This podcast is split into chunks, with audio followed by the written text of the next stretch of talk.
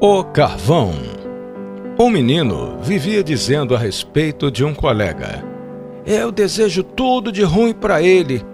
Eu quero que ele se machuque e não possa ir para o colégio. Seu pai, um homem bem simples, mas cheio de sabedoria, escuta calmamente o filho que continua a reclamar. Ah, o Juca me humilhou na frente dos meus amigos. Eu não aceito isso não.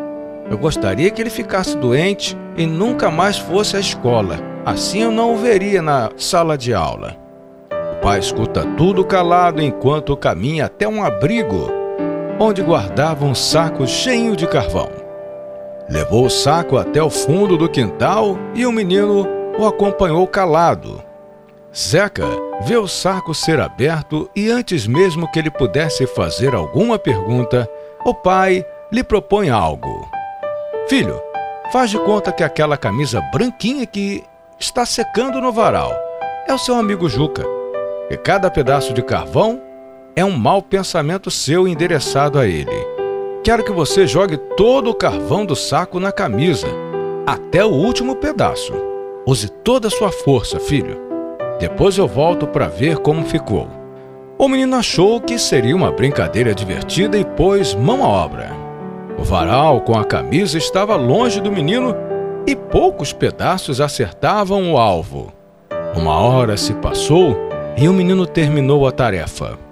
O pai, que espiava tudo de longe, se aproxima do menino e lhe pergunta: Filho, como está se sentindo agora?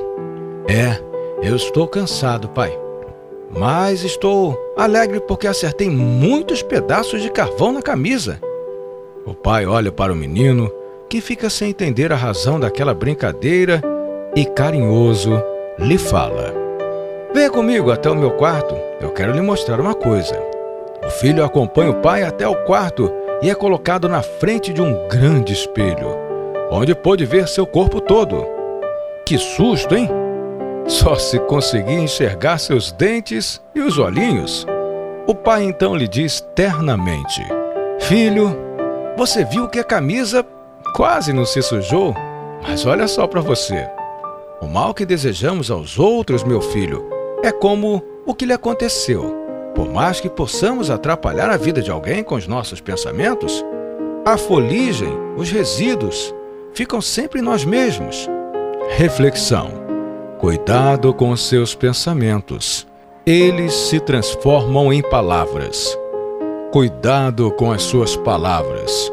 Elas se transformam em ações. Cuidado com as suas ações. Elas se transformam em hábitos. Cuidado com seus hábitos. Eles moldam o seu caráter. Cuidado com o seu caráter. Ele controla o seu destino.